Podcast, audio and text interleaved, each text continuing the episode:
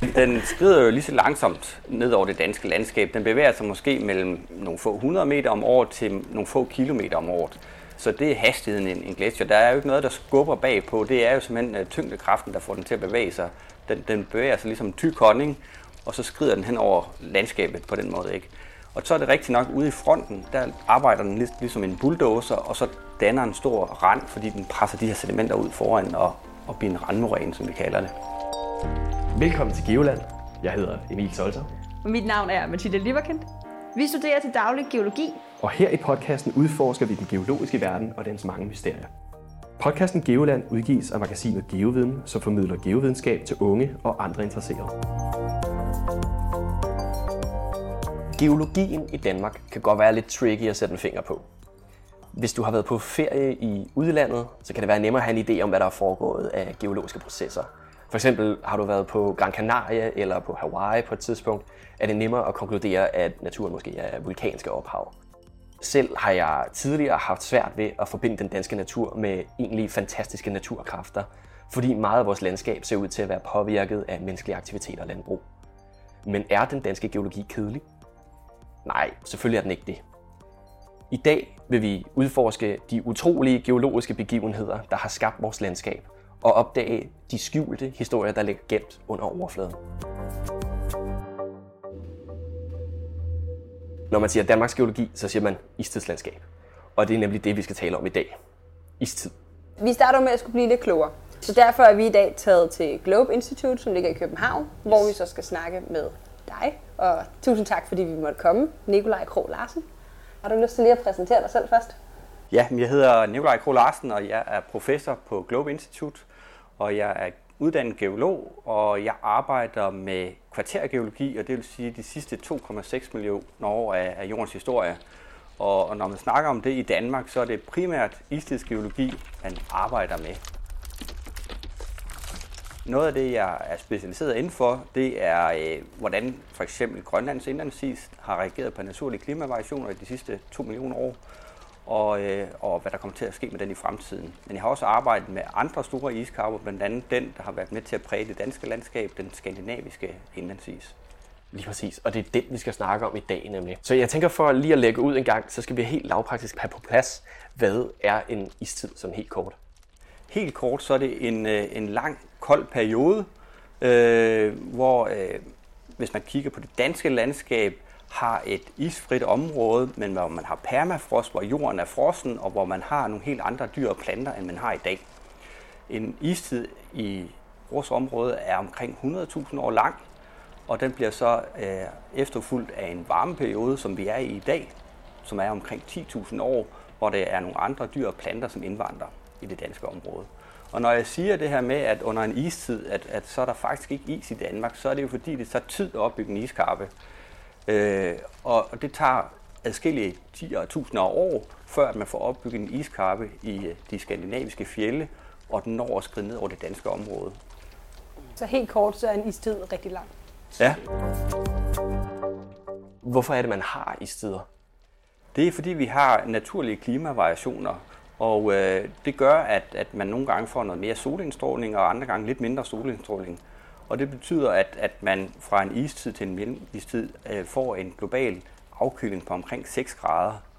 Og det er nok til, at, at man går ind i en fase, hvor, hvor det bliver koldt, og hvor man begynder at opbygge de her iskapper i Nordamerika, i Skandinavien. Grønlands indlandsis bliver også større, det samme i Antarktis. Iskappen dernede den bliver også større. En istid, er det noget, der sker på hele kloden, eller er det centreret i på nogle af polerne?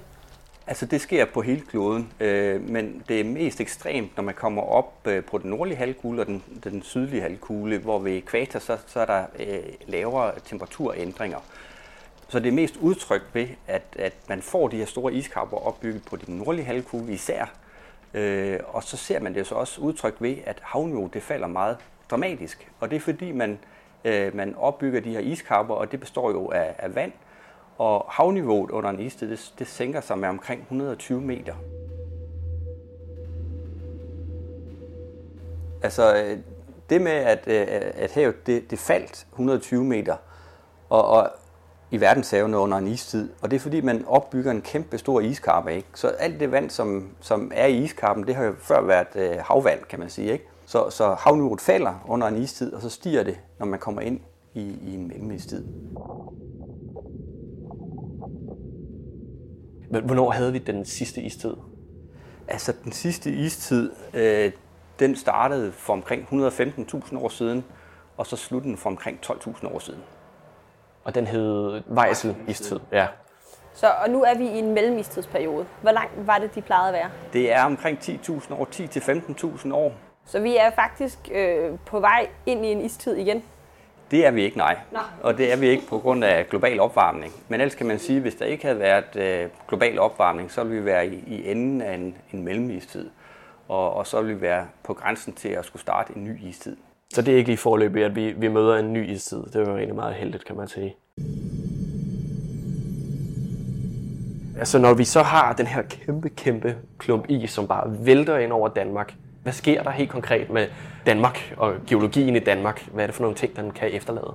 Jamen altså, det er en række øh, landskaber og også øh, sedimenter eller jordarter. Øh, man kan sige, det nemmeste at genkende, det er det, der bliver afsat ude foran isen i smeltevandsløb. Så der har man nogle kæmpe store smeltevandsløb, floder, som aflejer sand og grus. Og det er det, vi ser blandt andet ude i Vestjylland, hvor man har de her kæmpe store hedesletter, og det er gamle smeltevandssletter. Så altså, når, når, når vandet sådan ligesom smelter af øh, fra, fra de her store gletsjer, som vælter ind over Danmark, så er der en masse energi fra, fra de her smeltevandsfloder, som ligesom bliver udtrykt i, det, i, i, i landskabet. Det er rigtigt, ja. Og der får man de her flade smeltevandssletter, som Vestjylland er, er kendetegn øh, for, kan man sige. Øh, hvorimod, hvis man ser på, hvad der sker under en is, så er det mere et bakket landskab og nogle andre typer af, af geologiske aflejringer. Der er det en blanding af ler og sand og grus og store sten, det vi kalder moræneler, der bliver afsat primært. Så du har et helt fladt landskab, så har du en form, og så går du over i en masse form for bakkelandskaber. Ja, Mm. Hvor kan man finde det? Nu nævnte du Vestjylland. Er der andre steder her, måske nærmere på Sjælland, hvor vi nu lige er, man kan finde sådan noget? Ja, der er mange steder, hvor man har både et morænelandskab, som er dannet under isen. Det er store dele af Sjælland, men der er også smeltevandsletter, man finder øh, ude foran øh, en gletsjerrand. Det finder man alle steder, fordi når isen trænger ned over det danske område, så ude foran, der bliver der altid dannet smeltevandsletter, og når isen smelter tilbage igen, på vej tilbage til, til Norge og Sverige, jamen så bliver der også dannet smeltevandsletter der, så man kan finde det alle steder. På Sjælland, på Fyn og, og i Jylland.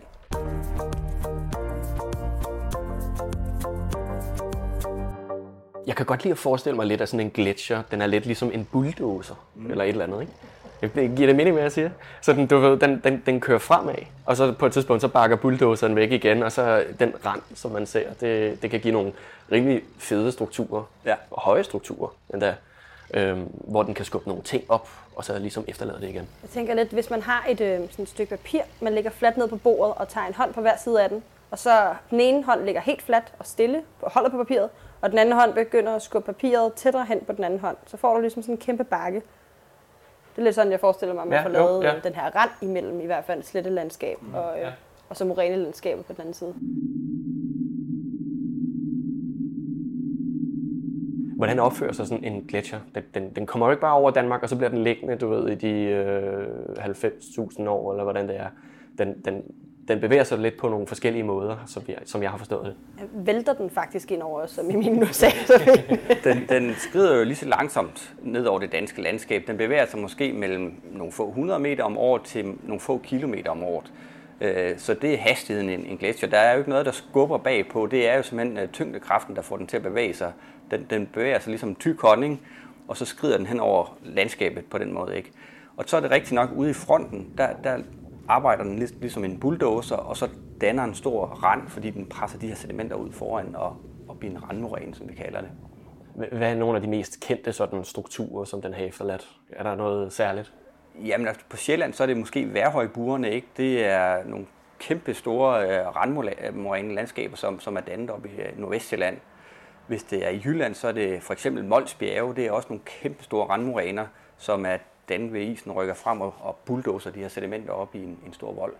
Kan vi lige få øh, en forklaring på, hvad en randmoræne er, og hvordan man kan genkende den? Altså en randmoræne, det er en, en stor bakke, som er dannet ved isen, den presser sedimenter op i en stor vold, og, og det kan være alt muligt, den presser op. Det, den møder på vejen, det kan være ler, det kan være sand, det kan være grus, det kan også være kridtaflejringer fra ældre tider, øh, det kan være moler, som man ser i, øh, i Limfjordsområdet, det kan være alle mulige ting, som den tager med. Den er sådan set ligeglad. Den sorterer ikke, den er ikke øh, selektiv. Det, den møder på vejen, det bliver banket op i en stor randmoræne. Okay, så det er forskellen på en randmoræne og så en normal random bakke. Det er, at det er indholdet af den. At det er ikke selektivt, det er alt muligt tilfældige sedimenter, der er ligesom blevet taget med på vejen. Ja, det kan man sige. Øh, der sker ikke nogen sortering, og det er noget, der bliver dannet ude i randen af isen. Så det, det, det markerer ligesom, hvor isen har stået henne tilbage i tiden. Altså det er et isstadie, kan man sige. Det er et sted, hvor isen har opholdt sig i længere tid. Det tror jeg også lige er vigtigt at slå ned på det her med sortering også. Altså når vi kigger på sedimenter. Sedimenttransport, det har det jo med at sortere, når det er, du transporterer ting. For eksempel hvis en flod transporterer sediment, så er det typisk, du ved, samme, samme sortering. Altså kornene på sedimenterne, sand osv. er ens af størrelse. Men det der er med istidsaflejringer, det er jo netop det her med, at det gør den ikke. Så du har lidt af det hele i virkeligheden. En stor blandet landhandel ja. i sådan et stykke sediment fra istiden. Ja. Og det er jo også, man kan sige med, med, med gletsjerne, som når ned over det danske område, de tager jo også materiale med fra Norge og Sverige. Det vi kalder ledeblokke. Ikke? Altså vi har jo meget lidt øh, i undergrunden i Danmark, der kan give store blokke. Altså vi har flint, og vi har kalksten, men hvis vi finder en granit eller en gnejs, jamen så kommer den ikke fra det danske område, så kommer den fra Norge eller Sverige. Og det er altså nogle store kræfter, der er på spil. Nogle af de her ledeblokke, de kan blive sindssygt store. Det har vi snakket om i en anden episode. Kan du huske det, Mathilde? Ja, med kæmpe sten. Ja, det er så store blokke her. Altså man skulle tro... Over 4 meter. Det er definitionen på en kæmpe sten. Okay. Og man skulle tro, at det var grundfjeld i Danmark. Sådan lige i overfladen. Fordi det er nogle kæmpe, kæmpe store blokke, der bliver efterladt af de her gletsjer. Det er fuldstændig sindssygt. Så Danmark er faktisk bare Nordens resteplads efter istiden. Ja, det kan man sige. Hvilke andre strukturer kan sådan en gletsjer efterlade?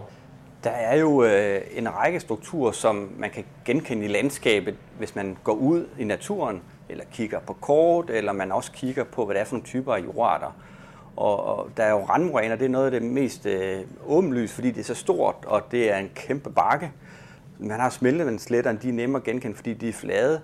Morænelandskabet, det er meget bakket, så når man kører i et bakket landskab, så er det ofte fordi, man er i et landskab, der er dannet under isen, og det består sådan set også i høj grad af det, man kalder moræneler. Laver du også den der, for eksempel hvis du er ude og køre på motorvejen, og du lige kigger ud mod alle de marker ude i Morten Korkland, eller hvordan? Altså, der, der kigger man jo godt lige ud af vinduet og lige tænker, der er noget bakket landskab, der er garanteret sket et eller andet her. Ja. Ja, fordi der er jo ikke noget af det, som vi siger, natur i Danmark, som ser ud, som det gør uden grund. Det kunne godt være, der havde været en lille gletsjer måske, som havde efterladt noget, noget bakket landskab for eksempel. Er det sådan, man skal tænke? Ja, det er det. Og, og man kan faktisk også, selvom man ikke kigger på selve landskabet, så kan man nogle gange kigge på vegetationen. Hvad er det, der vokser der? Det siger også noget om, hvad det er for en geologi, man har ikke. Fordi hvis man har en rigtig dårlig sandet jord, så er der nogle bestemte øh, træarter, og man også planter, man har på markerne, hvorimod hvis man er ude i et område, hvor man har moræneler, hvor man har fed moræneler med, med ler i, så er der nogle andre typer af træer og planter, man kan have. Og det er en mere frugtbar jord, man også har. Det giver så god mening. Ja, det gør det, gør det faktisk. Jeg har aldrig overvejet, at man skal holde øje med træerne, når man måske egentlig skal ned, ud og lede efter jord. Nej, det giver sindssygt god mening også. Mange af de her plantager, man har, ikke, de er jo plantet på dårlig jord, hvor der ikke kan være andet. Ikke? Så der har man sagt, okay, hvad kan vi få til at gro her?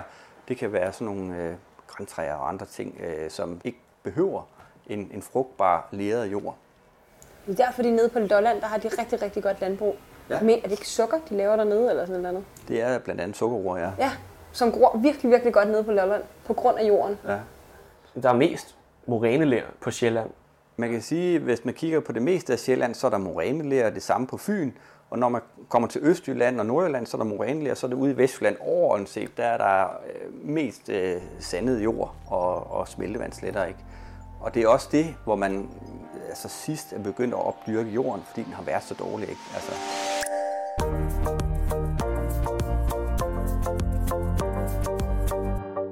Kan en gletsjer godt have, nu snakker vi om, hvordan den har omformet landskabet, mm. kan den også godt sådan tilføje eller fratage noget af landskabet, eller noget af landmassen? Ja, så det, det er klart, sådan en, en gletsjer, den, den fjerner jo materiale, og den bringer også materiale. Den tager noget med fra Norge og Sverige, ikke? men den fjerner også ting. Det vil sige, når den laver en stor bakke, så det materiale kommer jo et sted fra. Det kan være en inderlavning, som vi kalder det. Så for eksempel Lammøfjorden, som ligger bagved værhøjbuerne, det er jo stedet, hvor, hvor materialet kommer fra til at bygge selve randmorænen. Ikke? Så den, den flytter jo rundt på en masse ting øh, i forbindelse med en istid. Og der har jo været mange istider og mange isfremstød ned over det danske landskab. Så det er jo præget af, at man er blevet ramt af 20 eller 30 isfremstød øh, i forbindelse med de sidste 3-4 istider i, i Danmark. Så, så det er kompliceret at kigge på det danske landskab. Sindssygt også et detektivarbejde, der skal til, hvis det er flere istider, du lige pludselig skal sidde og differentiere i, når du sidder og kigger på de her strukturer. Mm. Og jeg sidder og forestiller mig for den gang, man var barn og lavede med modellervoks, og jeg gik meget op i, at farverne ikke må blandes, men det var jo ikke lige så sjovt. Og så forestiller jeg mig, at Danmark det er sådan en klump modellervoks, og så får, kommer der alt muligt andet modellervoks ind over, så sidder der sådan et eller andet kæmpe barn og sidder og roder rundt i modellervoksen og skaber Danmark og roder dem sammen. Og det er sådan, i tiden har gjort. Hvad for nogle redskaber har man til at differentiere i det her? Fordi det, altså, hvordan i alverden finder man hoved og hale i de forskellige strukturer, som så bliver efterladt? Hvad for en istid er det her? Hvad for en istid er det her? Hvordan sorterer man modellervoksen fra hinanden?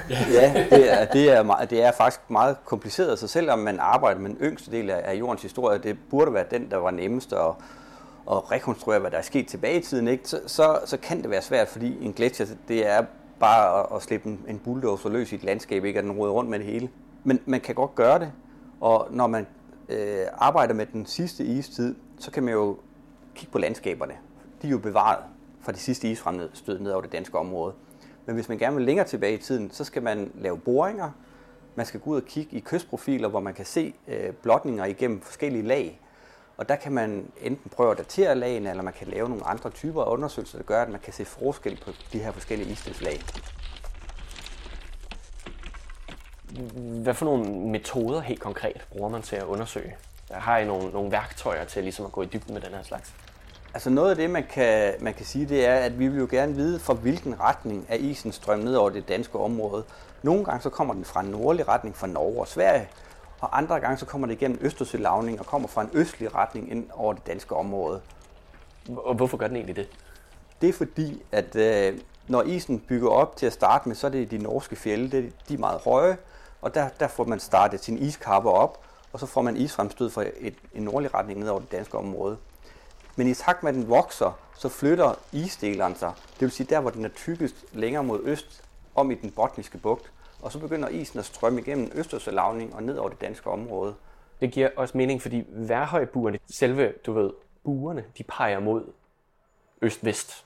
Så der må være et sted, der ligesom er skubbet fra øst. Ja, det kommer fra en sydøstlig retning. Det er det samme med Mols Bjerge. Det er også øh, en, en isstrøm, som kommer fra en sydøstlig retning, som har banket de her randmoræner op. Og øh, det, er, det er faktisk den samme, det samme gletsjerfremstød, øh, som først var ved Mols Bjerge og, og lave de randmoræner, og så under afsmeltningen laver et genfremstød, og som laver øh, værhøjburene på Sjælland. Det er jo interessant. Og værhøjburene, det er altså nogle, rimelig store bakker. Jeg ved ikke, om du, Jeg om du har aldrig været der. været der. Du har ikke det været der? tager jeg for det. Ja, Hvad, hvad er det? 100 meter? 120-130 meter høje. Det er altså, det er ikke lidt, vi Nej. snakker om.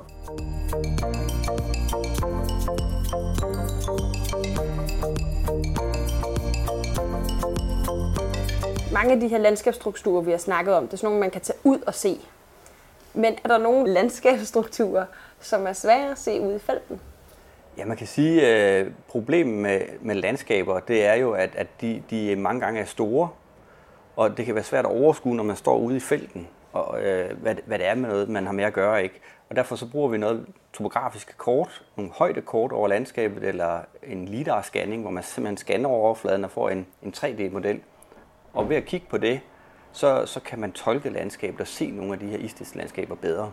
Hvordan er det en lidar-scanning? Hvad, hvad er det helt, helt konkret? Det er, at man flyver med en, en flyvemaskine i en bestemt højde, og så scanner man simpelthen overfladen. Man skyder med en laser ned på landoverfladen, og så bliver den reflekteret, og så får man en 3-4-5 punkter per kvadratmeter, og ud fra det, så kan man lave en højdemodel, som man kalder det. Så ved man højden af overfladen. er det ikke skide svært? Fordi du ved, det meste af Danmark, det er jo berørt af, af landbrug og træ og så videre. Jo, altså man kan sige, at øh, man har et problem der, hvor man har skov, men man kan faktisk sortere i data, og når man skyder med en laser, så rammer man hver kvadratmeter med øh, adskillige laserstråler, og nogle af dem, de rammer jo en trætop, og andre, de når måske en af de grene, der ligger længere nede, og så en enkelt eller to af de her laserstråler, de rammer jordoverfladen. Og så laver man sortering af data, så man tager dem, der når længst ned, og ud fra det, så kan man faktisk fjerne skov, og så får man et helt bart topografisk kort eller en højdemodel for det danske område. Okay, det gør det jo meget nemmere, så, fordi så, det, så har du landskabsstrukturen i sin renhed ja. på et kort, når du er færdig med det. Og det er sejt. Man, man kan sige, at øh, i Danmark der er det jo ikke så stort problem, fordi det, det meste af Danmark er jo øh, landbrugsjord, ikke? så der er ikke så meget skov, der, der dækker landskaberne. Men jeg har også set uh, kort fra Sverige, hvor der selvfølgelig er meget mere skov, end der er i Danmark, og der kan man også fjerne hele skoven og se, hvad der gemmer sig af, af landskaber under, under eller inde i skoven, kan man sige. Ah, okay. Og hvad er det for nogle landskabsstrukturer? Har man øh, nogle navne til de forskellige slags øh, strukturer? Ja, altså det, nogle af de landskaber, der bliver dannet under isen, øh, de, øh, de bliver jo dannet, når isen skrider hen over det danske landskab. Og det vil sige, at der er en bevægelsesstruktur, en retningselement i, i, de her, øh, i de her strukturer. Og der er forskellige øh, former for, for landskaber. Vi kalder dem flutes eller drumlines, og der er også nogle, vi kalder lineationer, megascale glacial lineations. Vi har ikke et dansk navn for dem. Øh, men det, det er simpelthen øh, striber, der bliver dannet, når isen bevæger sig hen over jorden og trækker et spor efter sig. Så man kan faktisk se, at de har en orientering, og ud fra orientering, så kan vi sige, at isen den er strømmet fra sydøst mod nordvest for eksempel. Det er ikke det, der hedder skurestriber? Skurestriber, det er noget, man finder på øh, en blok øh, eller på grundfjeld. Og der kan man så se, at isen den er, den er overskrevet øh, et område fra en bestemt retning, fordi den laver en lille stribe i stenen. Okay, så forskellen er, hvor man finder striberne? Ja, og, og altså flutes, de er flere hundrede meter lange. En drumlin, den er måske 10-15 meter høj og op til en kilometer lang. Og så de her megascale glacial lineations, de er måske 10-15 øh, km lange. Hvor en skurestribe, den er måske en 10-15 cm lang. Så, så der er noget med størrelsen. Og så det andet, det er jo også, at, at de her lineationer i landskabet, det bliver jo dannet i bløde sedimenter, som består med røgneler.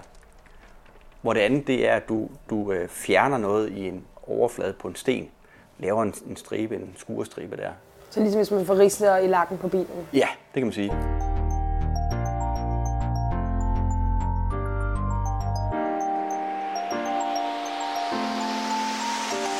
Okay, så vi har været ude, og så flyver vi og skyder med en laser, noget der hedder en LIDAR. Ja. Så får vi lavet et topografikort, ja. og på det topografikort, der kan vi kigge på de her barkestrukturer for eksempel, som er flutes, drumlins og megascale lineations.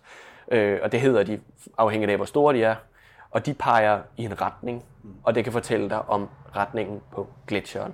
Og så udover det, så har vi også øh, skurestriber, som også peger i en retning, som kan fortælle dig om retningen fra en gletsjer. Så når vi sidder her øh, tidligere og snakker om, hvad for en retning af gletsjeren øh, kommer fra, om det er nord eller øst, så er det hele årsagen til, at vi kan, kan sige det øh, og udtale os om, hvor den er kommet fra. Det er simpelthen fordi, vi, vi kigger på de her slags landskabskort. Er det, er det rigtigt? Ja.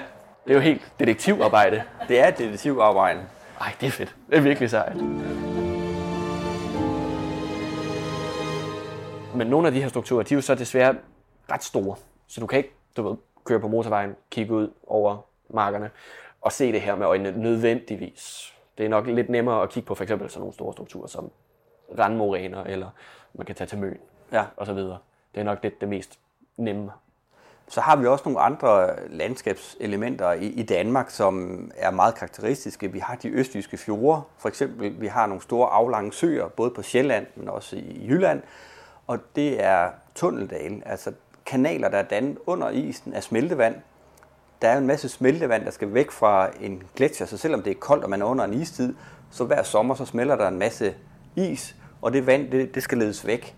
Og noget af det, det når ned til bunden af isen, og der samler det sig i nogle store kanaler, og de graver så dybt ned, så man får nogle ret dybe kanaler, blandt andet øh, ved Hans Sø, hvor man har en kæmpe stor tunneldal, som ender op helt ude ved smeltevandsletten, ude ved Karup. Og det er sådan et, et klassisk eksempel på, at man har smeltevand, der skal væk fra isen, og det ender op ude på en kæmpe stor smeltevandslette, det vi kalder hedesletterne i dag. Og det er altså det er ikke lidt vand, der smelter fra sådan en, en gletsjer der i løbet af sommerperioden. Det, det er meget, ikke også? Jo, Fordi altså, hvis den kan grave sig så dybt ned og tage så meget sediment med, så skal der med være smæk på. ja. Så har den væltet ind over Danmark. Ja, det tror jeg også. Hvad med sådan noget som søer? Er det, er det også noget, der er skabt i istiden?